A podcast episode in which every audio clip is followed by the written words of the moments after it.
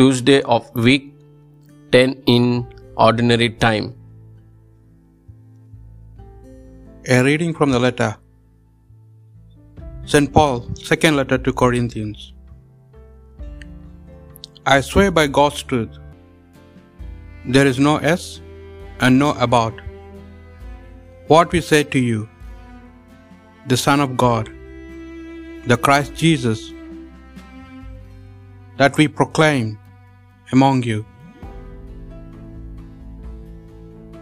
I mean Silvanus and Timothy and I was never S and no. With him it was always S. And however many the promises God made, the S to them all is in him. That is why it is through him that we answer Amen.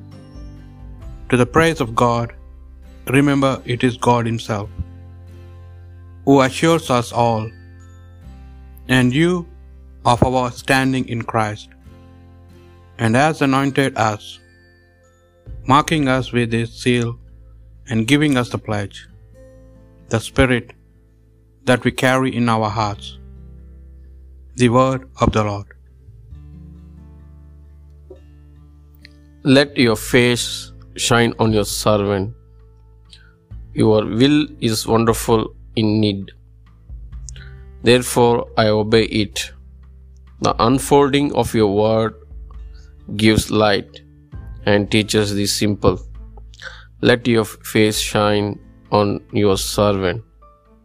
I open my mouth and I say, as I hunt for your command, turn and show me your mercy. Show justice to your friends. Let your face shine on your servant. Let my steps be guided by your promise. Let no evil rule me. Let your f- face shine on your servant and teach me your decrees.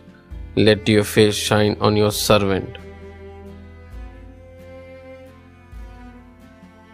A reading from the Holy Gospel according to Matthew.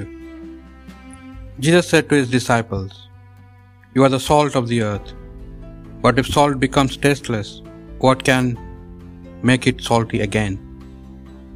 It is good for nothing, and can only be thrown out to be trampled underfoot by men. You are the light of the world. A city built on a hilltop cannot be hidden. No one lights a lamp to put it under a tub. They put it on the lampstand, where it shines for everyone in the house. In the same way, your light must shine in the sight of men, so that, seeing your good works, they may give the praise to your Father in heaven. The Gospel of the Lord.